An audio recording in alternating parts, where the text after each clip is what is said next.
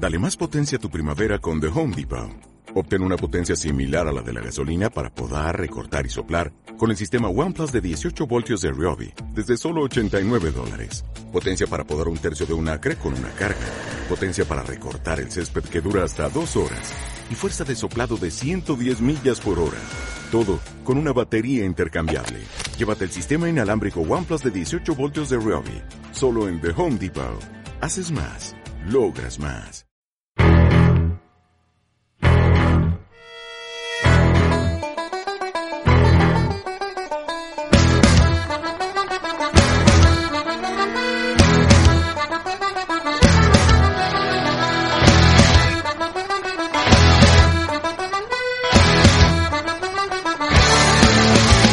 Hola, hola, ¿qué tal? Muy buenas, bienvenidos un día más al podcast de Básquet entre comillas. Hoy traemos un podcast muy gadito. Ha empezado la NBA y bueno, siguen pues otras competiciones como la ACB que tenemos el clásico que además ayer vimos en directo. Aprovecho además para agradecer a toda la gente que estuvo por ahí con nosotros y también a toda la gente que ha escuchado el podcast anterior, que la verdad es que bueno, hemos batido récord de temporada y además pues hemos pasado los 30 suscriptores en iVoox, así que muchísimas gracias y eh, si, si no estáis suscritos pues, pues suscribiros, darle a ello y, así pues os saludamos por aquí. Así que nada, muchísimas gracias por todo y dicho esto, vamos a pasar a presentar a David Sánchez. Saludos. ¿Qué es lo que? Buenas tardes de martes, para vosotros, para nosotros de lunes. Un día muy cargadito, así que no nos vamos a demorar, vamos a hacerlo dinámico. Tenemos clásico, tenemos Urtel tirado en un aeropuerto como si fuese un perrillo a las 4 de la mañana en una gasolinera. Tenemos el inicio de la NBA, tenemos la mayor paliza al descanso de la historia de la NBA, tenemos partidos de Euroliga eh, donde ha pasado de todo. Entonces, pues vamos rápido y damos paso al señor Mario Cuevo. ¿Qué tal, Mario? ¿Cómo estás? Pues con muchas ganas de empezar este podcast, será seguramente el último podcast del año. Y la verdad es que, como has comentado, muchísima actualidad que comentar. Empezó la NBA, la Euroliga sigue espectacular. El penúltimo, bueno, de- dependiendo cómo saque uno el siguiente. Pero bueno, eh, hablamos aquí de todo lo que ha pasado esta semana. Espectacular eh, el inicio de la NBA. También la ACB, que está sobre todo a la parte de abajo que trina. Y la Euroliga, que como no, una semana más nos ha dejado sorpresas y decepciones en algunos equipos. Y algunos que ya empiezan a levantar cabeza, como luego lo haré.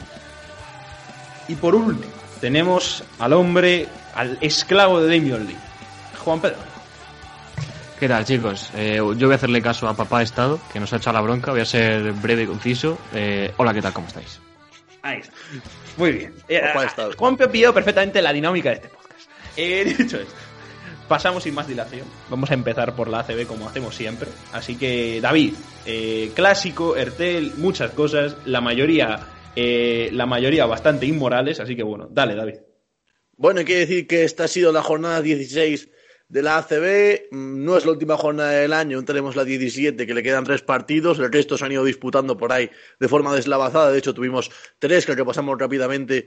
Pues tuvimos justo el martes, el día que subió el podcast, también el miércoles, donde fue Labrada, ganó contra todo pronóstico a Unicaja con un gran partido de Melo Trimble. Gran Canaria ganó al Betis, luego hablaremos de Gran Canaria, que está en una racha de victorias bastante positiva. Y Juventud eh, también ganó al Murcia con un ataque espectacular de Ferran Masas, que fue el mejor partido desde su vuelta a la Peña. También se mantiene la buena dinámica del señor López Arostegui. Pasamos a la jornada número 16, donde hemos tenido partidos muy importantes, como ese Juventud de Badalona de nuevo contra San Pablo Burgos, un duelo muy interesante, especialmente ya con vistas a la Copa, que se cierran los plazos, pues justo en la, en la jornada que viene, que ya es en la mitad de la temporada exactamente. Le ganó el conjunto castellano al catalán con un partidazo de Jasiel Rivero, que la verdad no estaba jugando demasiado bien los últimos partidos, se reivindicó con 37 de valoración y 25 puntos con una segunda parte espectacular y también declaró que en Burgos hacía mucho frío. Eh, cuidado con eso, que son cosas bastante obvias, pero bueno. Además, también tuvimos el regreso de Juanpe al Palacio de los Deportes de Murcia, con una victoria de su equipo por 93 a 76, donde la noticia es que no, el que brilló no fue Connor Frankham, sino que fueron tanto eh, Jordan Davis con 18 puntazos y Peter Jock con 13, que de hecho Jock estaba jugando bastante regulero, pues ahí está Peter Jock con un buen partido. Por parte del Obradoiro, Kaiser Robertson se nos cayó un poquito, con esos 14 puntos igualmente, jugó bastante discreto, bastante bien Jake Cohen, pero la verdad Obradoiro desinflándose después de ese inicio tan bueno de temporada que habían tenido que ahora mismo les permite pues no preocuparse demasiado por el descenso, aunque que tengan un ojo puesto abajo porque equipos como Gran Canaria vienen muy potentes. También se nos aprieta la parte de abajo con la victoria del Betis sobre el Fuenlabrada. Se pone el Betis con tres victorias, aguantando el chaparrón de los 30 puntos de Melo Trimble por parte del Betis. Buen partido de Josu Bendoye con 20 puntos y 5 rebotes. Y de Billy Otuara con otros 21 puntos. Eh, Gran Canaria vuelve a ganar. Creo que son ya seis partidos consecutivos ganados para Gran Canaria. De este, la vuelta al equipo de Javier Beirán. Muy bien Tomás Dimsa, de lo mejor la temporada de los Canarios. El partido que hicimos ya lo comentamos. También muy bien AD Slaughter, está jugando bastante bien últimamente. Y por parte de Manresa, pues el de siempre. Scott Itheron, que está haciendo una temporada bastante buena, demostrando por qué es el MVP de la Liga Alemana. Eh, seguimos, seguimos, seguimos con la parte de abajo que nos deja también la derrota de Bilbao Basket frente a Unicaja. Un partido que pudimos ver, ver en más abierto imposible, lo dieron por el canal de YouTube eh, la Liga Andesa y también en Twitter Movistar Deportes nos quedamos con esos 15 puntos de Dion Thompson, de Darío Brizuela y de Tim Es un partido muy coral de los conjunto cajista y por parte de Bilbao Basket un partido bastante discreto de casi todas sus piezas, exceptuando de Kulboka, que tras la temporada tan buena que había tenido el año pasado, este estaba un poquito más discretito, pues si tenemos a Kulboka volviendo a asomar la cabeza en el conjunto vasco. Pasamos a los partidos importantes y a los récords, porque Gran Canaria, bueno, perdón, Iberostar Tenerife lleva 8 de 8 victorias en casa 93-81 derrotó a Moraván Andorra con un partidazo tremendo del señor Gio Sermadini, creo tercer máximo valorado en esta jornada con 17 puntos, 11 rebotes, dominando completamente el partido. Volvió Marcelinho Huertas, se notó 19 puntos, 9 asistencias. Eh, Andorra, además, que la jornada que viene se enfrenta al Madrid y si gana se puede poner líder en la clasificación. Así que ojito con eso. El que también ganó de la parte de arriba fue Vasconia en un auténtico partidazo contra Casa de Monzaragoza, que estuvo a punto de mandar Dylan Ennis a la prórroga tras una jugada un poco loca donde falla un tiro libre, coge su propio rebote, se ha con triple y se le sale prácticamente dentro. Muy buen partido de Dylan Ennis, 18 puntos, también muy buen partido de Jonathan Barreiro y de Robin Benson.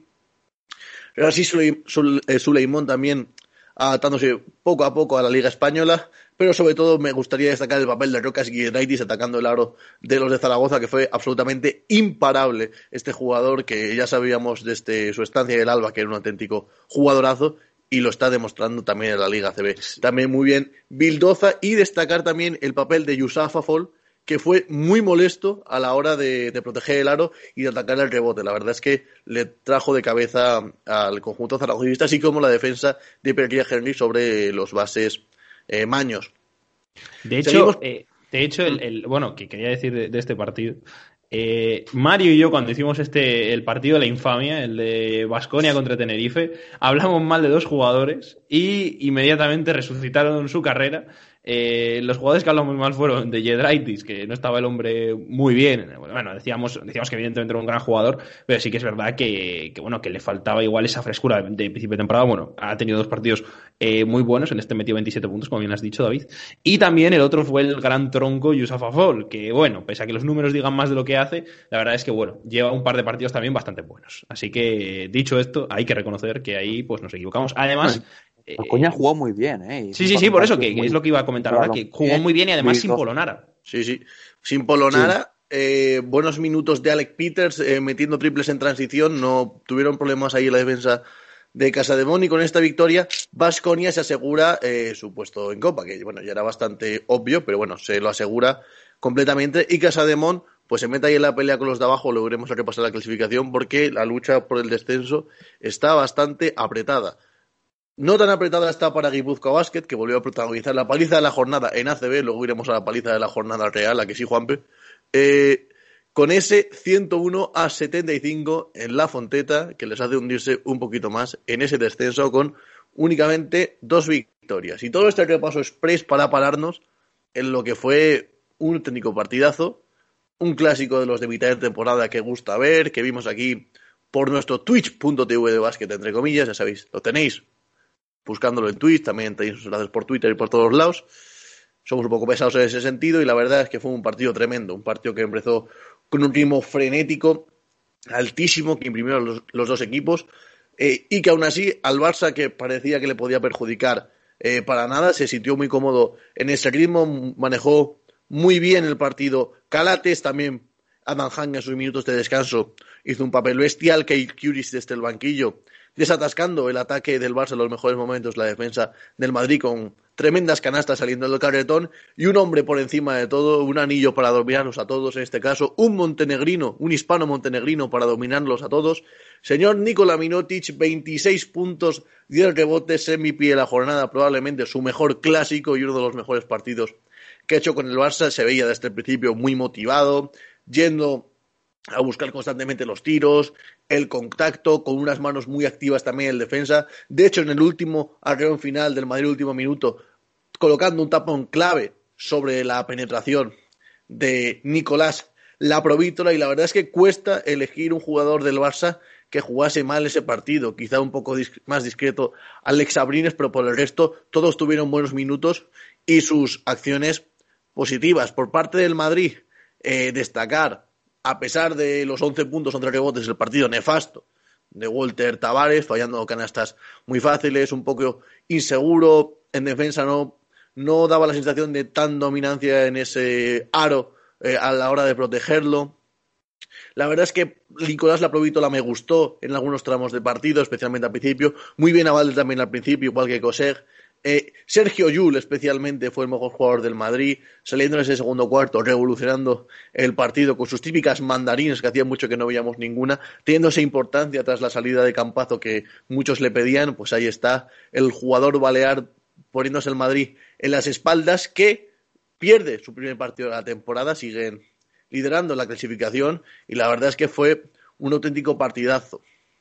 Eh, eh, por parte, por parte del, del Barça, decir que siguen terceros a la espera de lo que pase en el próximo partido que enfrentará al Madrid y el Tenerife, que pase lo que pase va a generar cambios en la clasificación. Yo eh, he de decir una cosa, y es que el, mirando un poco los... Bueno, decía el directo que cuando acabó el partido, ¿no? Que decíamos un poco, eh, o no, creo que fue en la previa que decíamos, ¿no? Que el, que el Barça podía quitar el invicto al Madrid y tal. Decía yo, eh, creo que al, o sea, al Barça se le suelen dar bien estos partidos de Navidad, estos partidos de temporada regular en diciembre, pues, pues pierde lo, lo que es, bueno, lo importante con el Madrid. Y es que justamente hoy, mirando por Twitter un poco. Yo, también he visto ese tweet. Sí, eh, me he mirado que es que desde la temporada 2014-2015 el Barça ha ganado nueve de los 12 partidos disputados en fase regular con, de ACB contra el Madrid y que actualmente son seis victorias seguidas para los, eh, para los azulgrana y no ganan eh, no gana el Madrid desde 2017. Pero en este periodo, periodo el Madrid ha ganado cuatro ligas y el Barça cero. La verdad es que es un datazo tremendo. O sea, lo dice Miguel Luis Vidal. Que no viene a decir que el Madrid es un equipo que aparece cuando tiene que aparecer. En efecto, exactamente. O sea, pero que me sorprende porque sí que es verdad que en los últimos años yo sí que recordaba que había habido más victorias ¿no? del Barça que el Madrid, pero no igual en este pues tan tan grande, ¿no? Y la verdad es que es curioso, cuanto menos. Así que nada. Y bueno, y luego del Barça también quería comentar que me, me, gustó mucho. Creo que eh, la defensa fue muy buena, sobre todo en el último cuarto. Creo que es, es lo que realmente este Barça le da ese, esa diferencia. Pero quiero también decir que, pues que quizá el Barça eh, de Pesic, ¿no? Era un Barça que en ataque sufría mucho. Eh, cuando el partido a muchos puntos era prácticamente imposible. Si el partido pasaba de 60 puntos era imposible que lo ganara y que pues eso solo podía competir el Madrid en ritmos cortos en las trincheras y, y, y sí que es verdad que, que, no, que no podía hacer nada más por, por falta de muchas cosas y entre ellas pues eh, de sistemas de, del entrenador eh, del entrenador respectivas Pesis y en cambio aquí con Jessica me ha gustado porque pese a que el ritmo más tan grande que imprimió el Madrid al principio y todo me pareció que, que estuvo muy bien el Barça eh, siguiendo esa estela y que eh, pues eh, ofensivamente el Barça consiguió como bien ha dicho David meter a mucha gente y, bueno, a partir de ahí, pues eh, evidentemente pues conseguir esas ventajas y aguantarlas, porque claro, el Madrid también hubo una parte de partido donde metió algunos tiros bastante forzados y, y, el Barça continuó el partido y nunca se le fue al Madrid a, bueno, no sé cuál fue la máxima del Madrid, pero más de 3, 4 puntos. Así que muy buen partido del Barça en general, demostrando que puede competir este año tanto en, en partidos donde el ataque del contrario es muy bueno y se juega más ritmo, como eh, defendiendo. Así que bueno, si eso cerramos ACB y nos vamos. Espera, espera, un momento, Pablo, que vamos a repasar brevemente la ah, clasificación. Perdón, sí. Eh, si no te importa, tenemos Por arriba el Barça Madrid, Canarias y Vasconia ya como cabezas de serie, muy más les tiene que dar para que pierdan esa plaza de cabeza de serie en Copa. Después tenemos Burgos, Juventud, Unicaja y Valencia. Lo que iba a comentar al Unicaja, le quedan varios partidos aún, o sea, quedan dos jornadas. El Unicaja ya ha jugado su jornada 17, pero le queda un partido aplazado de la jornada 15 que van a disputar precisamente hoy martes a las seis y media, así que cuando se suba el podcast estará jugando el partido contra el Betis, un partido muy importante para ambos equipos, tanto el Unicaja por sus intereses en Coba como para el Betis como su interés del descenso. Y vamos precisamente al descenso porque se juega la jornada de 18, la última jornada de la primera vuelta, un Vivo Basket eh, Acunsa, ojo, un Zaragoza Betis, ojo también, y por la parte de arriba ya hemos comentado un Iberostar Tenerife Real Madrid. Así que seguramente en esta última jornada veremos cambios en la clasificación. Sí, sí, por supuesto. Así que bueno, estaremos atentos a eso y bueno, lo contaremos aquí como siempre. Mario, eh, Euroliga. Bueno, podemos empezar con la Euroliga. La semana pasada se jugó en los partidos martes y miércoles, por lo que comentamos en el podcast anterior de que no, no hizo la Euroliga partidos el jueves y el viernes respecto a la Nochebuena y la Navidad. Y pues los partidos que hemos tenido esta jornada nos han dado a los españoles tres victorias, Madrid, Basconia eh, y Valencia, y la única derrota del Fútbol Barcelona frente a la Efes en aquel partido, del que se recordará más el post partido que el propio partido. Eh, vamos con las victorias españolas. La primera más importante, la Real Madrid frente al de Berlín, victoria por 29 puntos, gran partido en conjunto madridista, con un Usman Garuba que hizo un grandísimo partido, con 15 puntos y 3 en triples para 25 valoración, y otro gran trabajo de Tita con 16 puntos y 11 rebotes. Frente a la de Berlín, donde el mejor fue Maodolo, pero no pasó de los 13 puntos. Eh, el otro victoria española, por comentar eh, un poco por importancia, es evidentemente la de Basconia en una cancha muy muy complicada con el Mediolanum Forum de Milán. Victoria por 79-84, victoria basada en el gran juego colectivo del equipo Edusko Ivanovic, liderada por un gran Pierre Henry que ha completado una semana espectacular con 15 puntos ocho asistencias, es verdad que siete pérdidas, pero es un jugador que suele arriesgar bastante en el pase, y un grandísimo partido con doble doble de Toño Yekiri con 12 puntos y 12 rebotes. Además de una gran tarea de Yusuf Afol con 10 puntos y 4 capturas, frente a un Milan donde destacó Kevin Panther como siempre, pero no consiguió competir a un equipo de Ivanovic que completó un grandísimo partido, el partido lo controló desde el principio, al final remontó un poquito el equipo milanés, pero estuvo todo el partido por delante del equipo vasconista y se suma una victoria fuera de casa muy, muy importante. Hay que recordar que Vasconia de temporada ganó ya en la, en la cancha de Olympiacos, ganó en la cancha de EFES y compitió en la cancha de FSK, así que fuera de casa está cometiendo una muy buena temporada el conjunto vasco. La otra victoria española fue la de Valencia Basket en casa frente a Kimki de Moscú, una nueva derrota del conjunto ruso que ya nos sorprende ya, pero sí que sorprende un poquito de Valencia Basket que ganó un partido que es verdad que jugó bien, no fue tampoco mal partido, pero dejó meterse al conjunto ruso en la segunda parte y al final tuvo que sufrir para llevarse la victoria en un partido que controló con, claridad, sobre todo la primera parte, se fue ganando de 16 puntos. Después, eh, cuando iba 20 arriba, empezó a bajar la intensidad defensiva, empezó el equipo eh, visitante a meter triples, Svez, McCollum, Valencia no supo pararlo y al final tuvo que ganar el partido en un apretado eh, rush final con unos, bueno, un buen partido de Martin Hermanson, que fue el mejor con 10 puntos y 9 asistencias. Grandísimo partido del base islandés, que está demostrando por qué se le fichó. Y también gran trabajo de Mantovi con 10 puntos y 8 rebotes. Y destacar también que volvió en este partido Joan Sastre, después de la lesión que sufrió eh, al empezar la temporada frente a Asbel, volvió a jugar con 11 minutos en los que anotó dos puntitos y demostró que, bueno, poco a poco va recuperando la forma el alero balear. Eh, también hay que destacar la victoria de Anadolu Efes frente al Barça, victoria por 86-79, victoria basada en un grandísimo nivel de Seil Larkin, el mejor desde que ha empezado la temporada. Anotó 23 puntos con 6 de en tiros de campo de 2, 7 rebotes y 8 asistencias para 37 valoración, números que nos tenía acostumbrado la temporada pasada, pero que esta de momento no estaba demostrando. Y eh, sobre todo hay que destacar en el Barça que fue un partido general bastante malo, donde el mejor pues fue el de siempre, Nicolás Mirotic con 18 puntos y 8 rebotes, pero jugadores como Abrines solo se en 6 puntos, Hanga en 6, Smith 6, Kuric 2, faltó un poquito de banquillo al conjunto de Asikevicius, que no pudo competir frente a un gran ganador UEFES que dominó el partido y sobre todo lo rompió en el tercer cuarto con un parcial de 25 a 11. Destacar que ese partido después se jugó en el aeropuerto de Istambul, donde el señor Tomás Hertel, que había viajado a, Estambul para hacer su fichaje por el Bache, después eh, descubrió que estaba a, su vez cerrando un negocio con el Real Madrid.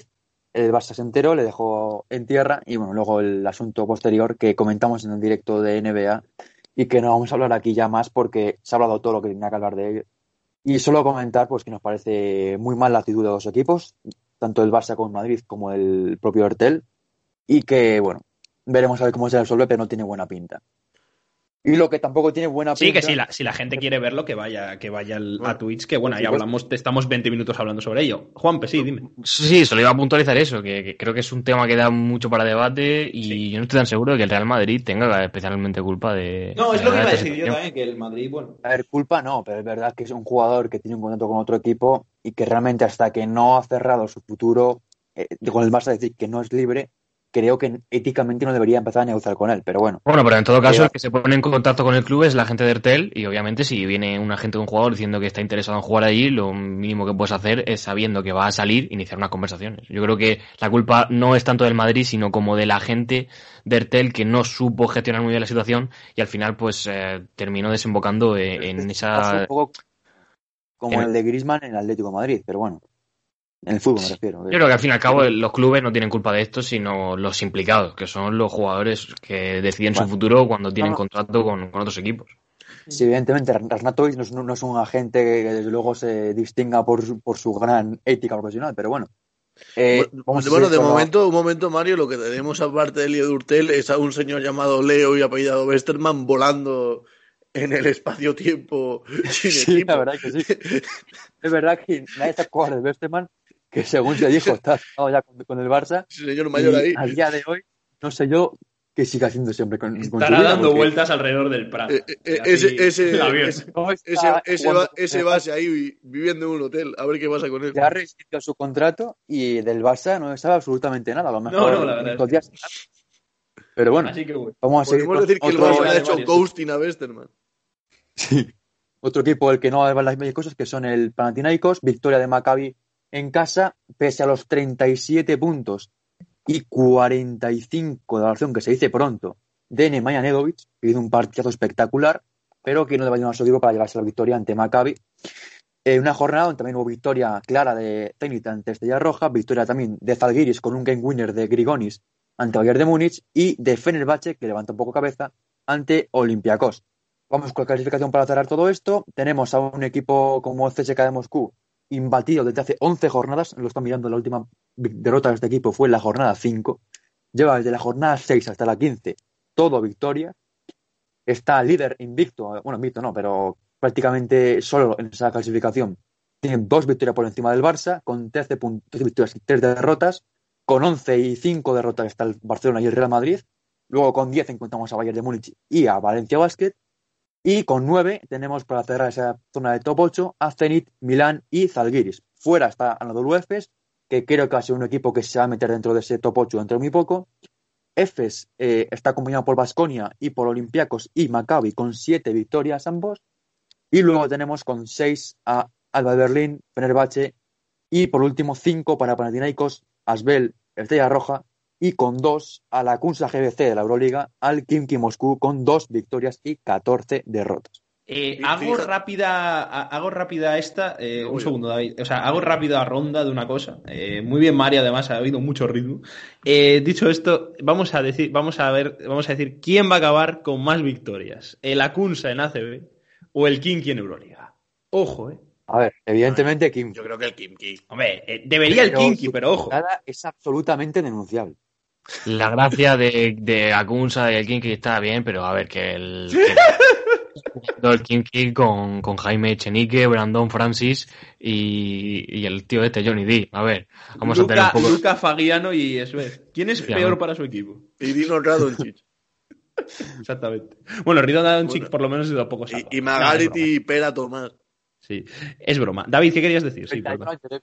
No, no comentar lo, del caso del CSK, ¿no? Yo llevo defendiendo ya este equipo dos temporadas como el mejor equipo de Europa. Empezó bastante mal, dos, tres, de victorias, derrotas, y a partir de ahí solo conoce, solo conjuga el verbo ganar, ¿no? Como diría aquel. Y también destacar el caso de Vasconia, que nunca está en playoff, pero siempre está ahí de mosca cojonera, que sí, sí que sí, ¿no? Haciendo la de Robiño. Es que puede ser que caemos con los cuatro paños en, el playoff, que sería una auténtica machada y una, un hito en el baloncesto español, y que no está nada lejos. Está, una, está el Vasconia dos victorias, es verdad, pero también tiene un partido pasado todavía por jugar, así que si ganara ese partido se pondría solo una de Zalgiris, que está ocupando esa posición de, último clasificado. Pero Vasconia es que lo que he comentado antes, es un equipo que ha ganado esta temporada en vistas muy complicadas, como la de Olympiacos, como la de Efes o como la de ah, Milán la semana pasada. No, pero ha perdido en casa contra Asbel, ha perdido en casa contra Zenit, eh, contra Maccabi, que verdad que es un buen equipo, pero que está abajo. Entonces, ahí se nos ha escapado una victoria importante, pero que yo confío en que va a estar ahí siempre peleando una victoria, una victoria y media, a lo mejor dos, e incluso puede meterse al final en ese top 8.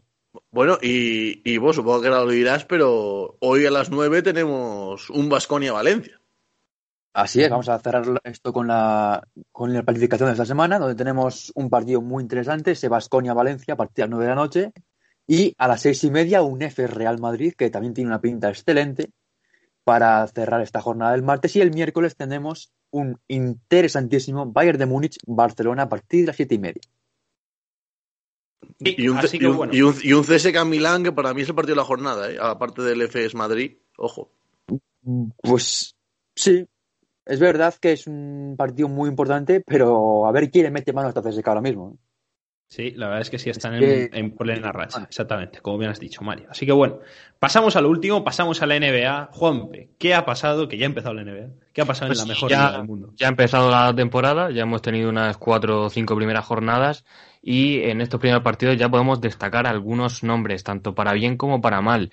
Para bien tenemos a los Brooklyn Nets que han empezado partiendo cabezas con Kevin Durant y Kyrie Irving en su mejor nivel. Muchos dudaban si Durant iba a llegar en el mejor estado físico después de esa lesión en el Aquiles y efectivamente está jugando como antes de la lesión y eso les está llevando a estar en la zona alta del este a pesar de esa derrota que sufrieron para nosotros la pasada noche contra Hornets. Otro equipo al que le está yendo muy bien, sorprendentemente, es a Cleveland Cavaliers, que está victo con un 3-0.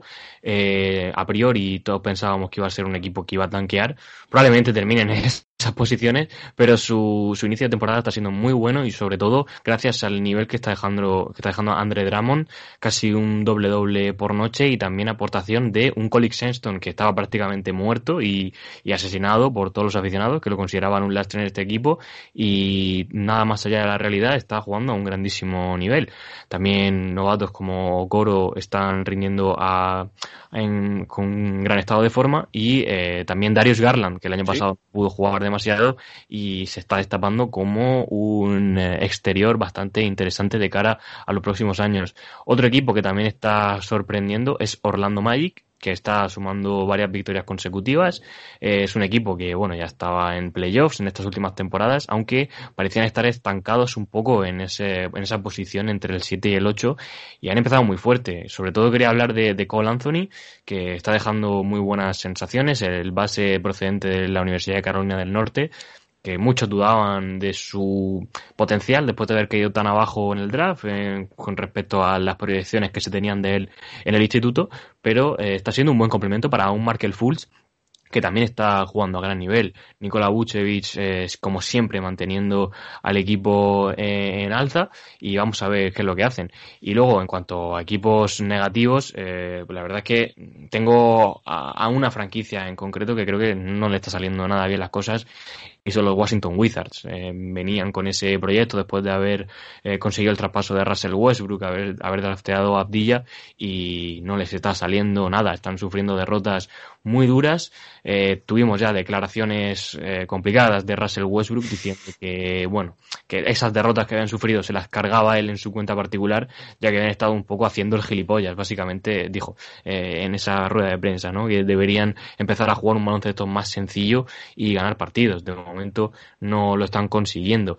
Eh, otro equipo del que vamos a hablar especialmente mal, pero no por sensaciones generales, sino por lo que sucedió para nosotros en el partido de anoche, es Los Ángeles Clippers, que sufrieron una derrota humillante contra Dallas Mavericks. Y es que ese partido que pierden en una edición de los Sundays de la NBA, se marchan al descanso con un 77-27, 50 puntos de diferencia. Es eh, el mayor registro que se tiene en la historia de la liga desde que existe el reloj de posesión. El partido terminó con un 124-73 para los Mavericks de Luka Doncic, que finalizó con 24 puntos, 9 rebotes y 8 asistencias. También tenemos eh, novedades en el caso de James Harden, y es que la noche, bueno, de Nochebuena, se filtró que eh, había ampliado su lista de destinos preferidos y eh, ha incluido dos franquicias más. Ya le queda muy poco para ir completando todo el puzzle completo y decir, en, de aquí al equipo que sea. Estos dos equipos son Boston Celtics y Portland Trail Blazers. En el caso de Celtics parece difícil que se pudiera hipotéticamente concretar un traspaso, ya que en cuanto al término de fit, pues no encajaría muy bien en la franquicia. Pero ojo con los Blazers, que además se ha dejado querer por Portland y en su eh, primer partido de la temporada, que ahora lo porque fue peculiar, eh, CJ McCollum ya dijo que, bueno, que James Harden, independientemente de lo que hiciera eh, fuera de la cancha, pues era uno de los mejores jugadores de la NBA y uno de los mejores anotadores de la historia. Yo no sé si eso es un cumplido por quedar bien o porque lo quieres en tu equipo. Ya veremos qué pasa. En ese partido. Probablemente también hay que decir que igual sale traspasado por el propio McCollum. Sí, digo, McCollum ahí tirándose No es demasiado bueno. Sí, no, es que evidentemente si sale alguien en Portland por la marcha, por, la entrada de Harden, es evidentemente McCollum, no va a mandar a Lillard.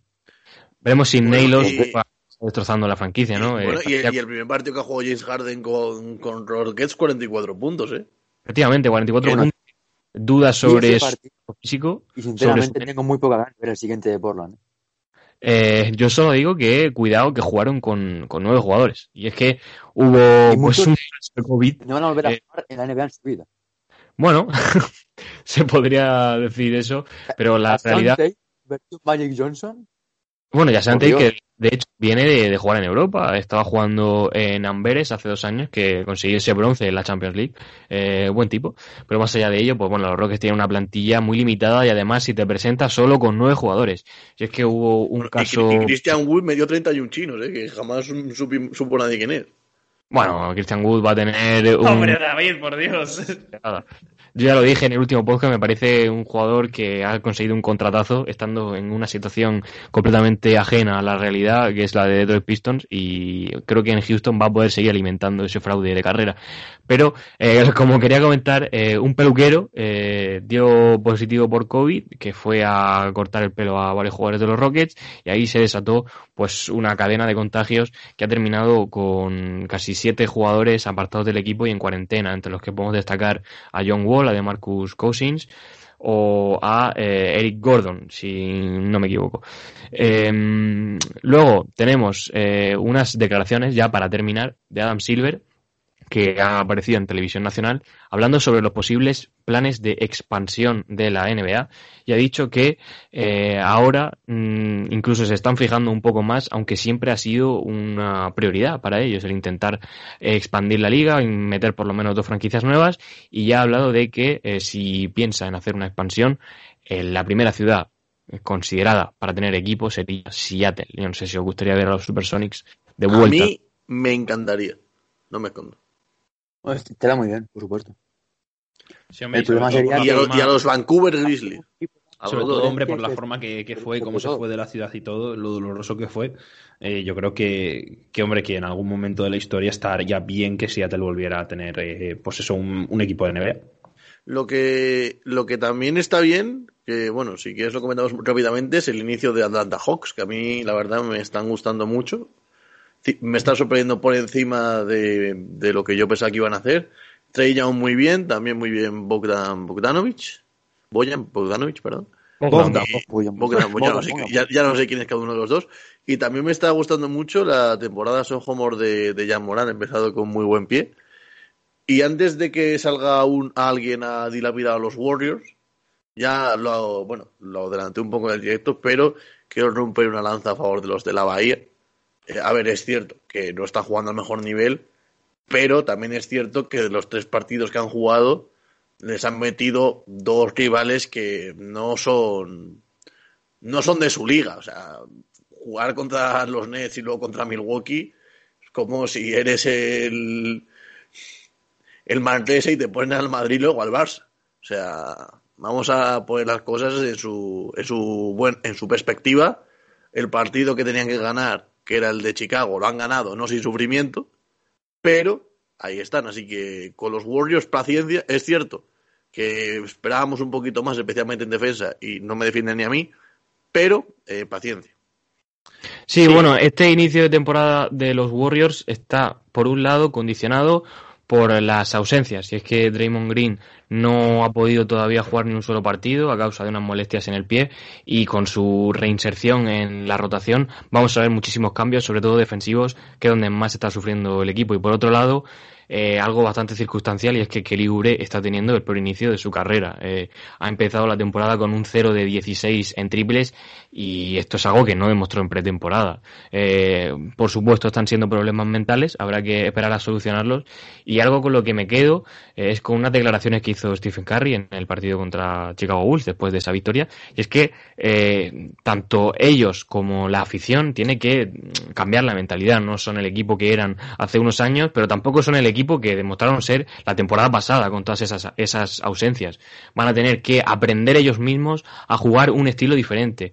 Y también lo dijo Draymond Green, el problema está en que todavía no sabemos muy bien qué es lo que tenemos que cambiar. Está claro que va a mejorar con respecto a pase en los partidos y, como digo, esa vuelta de, Green a, a, la rotación va a hacer que mejoren los resultados. Sí, yo, por ejemplo, de los Warriors, poco más que añadir. Y sobre el tema de, de los Hawks, yo, yo, confiaba mucho en ellos. Yo creo que los puse además muy altos en la, en la predicción esta del tier maker que hicimos. Y, y, yo sí que confío mucho en el equipo. Yo espero que encuentren esa regularidad y que no sea solo cosa de tres partidos. Eh, a mí, por ejemplo, yo creo que ya lo dije también. Eh, no solo por la gente que me ficha, sino porque creo que Trey Young tiene un nivelazo impresionante y tiene un talento tremendo. Creo que se está demostrando. Es un jugador no solo muy completo, sino también que, pues, que puede ser toda una estrella, ¿no? Si el equipo, si el equipo va más como parece que, va este año. Así que confío mucho en los Hawks y confío mucho en, en Young. Y luego, por, de las franquicias no, así un poco que habéis hablado, a mí me parece que lo de los Cavaliers, veremos a ver hasta qué punto, ¿no? Se, se confirma que eh, pueden ganar algún partido más de los que creemos, pero bueno, no sé, por ahora yo lo pondría en cuarentena. También es verdad que lo que sí que es verdad, que es innegable, es el buen nivel que tiene el backcourt. Y parece que Sexton este año sí que lo está haciendo bastante bien y que, y que bueno, que si puede encontrar esa regularidad y hacer algo más que meter, que meter triples y chuscárselas todas, pues puede dar el siguiente paso como jugador, eso desde luego. Él por talento no es, evidentemente es un muy buen jugador. Y luego Garland es un, eh, como habéis dicho, también es otro hombre que, el año pasado tuvo, no tuvo, tuvo bueno, estuvo más, más bien discreto, pero es un pick muy alto del draft y en teoría son las dos piezas donde los Caps tienen que construir el futuro. Luego tienen por dentro a Drummond, que está haciendo un, también numerazos. Entonces, bueno, el equipo, evidentemente, yo sigo pensando que va a estar abajo, pero bueno, eh, han empezado muy bien y bueno, son es un poco de, no sé si decir motivación o un poco de ver lo que puede ser estos Caps en el futuro. Así que bueno, dicho esto, si no queréis comentar nada más, dejamos aquí este podcast. Eh, os recordad que podéis seguirnos en, en el podcast en Evox y Spotify y darle like, por supuesto.